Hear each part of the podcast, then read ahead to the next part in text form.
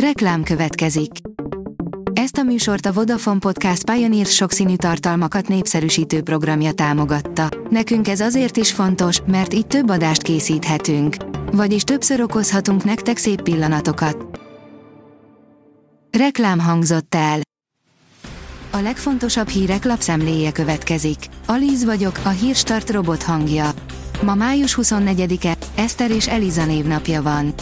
A Telex írja, Wagner vezér, az ukrán hadsereg magasan képzett, jól szervezett, a világ egyik legerősebbje. Prigozsin szerint az orosz invázió eddig csak azt érte el, hogy militarizálja Ukrajnát, az orosz hadsereg pedig arra sincs felkészülve, hogy a saját területén verjen visszatámadásokat. Megtaláltuk Sad György repülőjét, amely még a vádiratban sem szerepel, írja a G7.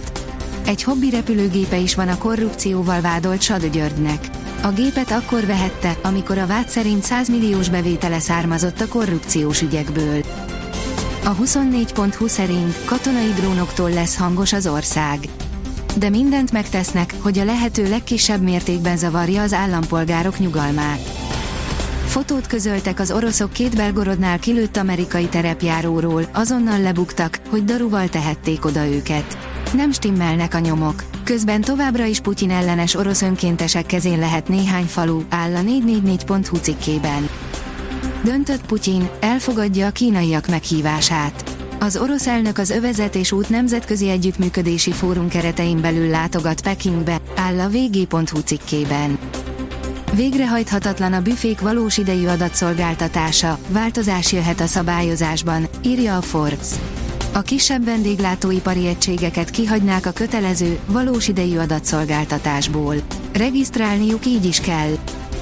A Hír TV írja, kizárták a fehéreket egy londoni színházból.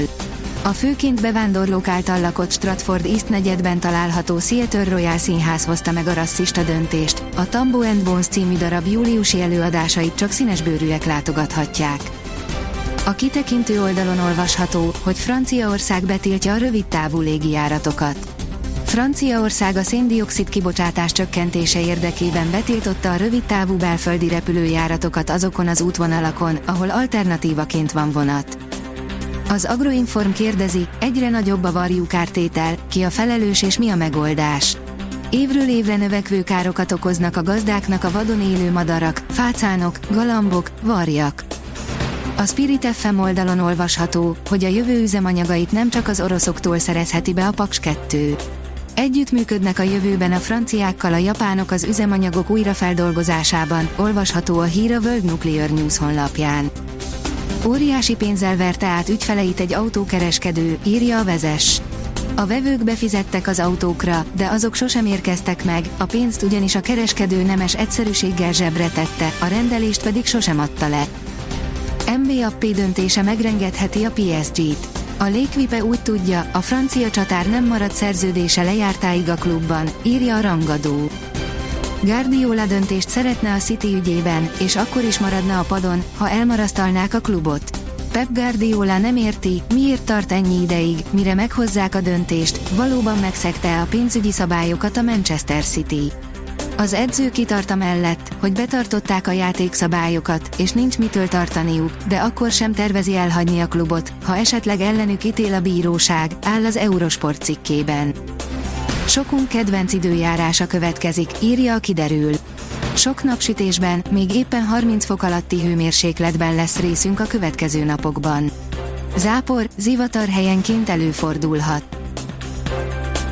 A Hírstart friss lapszemléjét hallotta. Ha még több hírt szeretne hallani, kérjük, látogassa meg a podcast.hírstart.hu oldalunkat, vagy keressen minket a Spotify csatornánkon, ahol kérjük, értékelje csatornánkat 5 csillagra. Az elhangzott hírek teljes terjedelemben elérhetőek weboldalunkon is. Köszönjük, hogy minket hallgatott!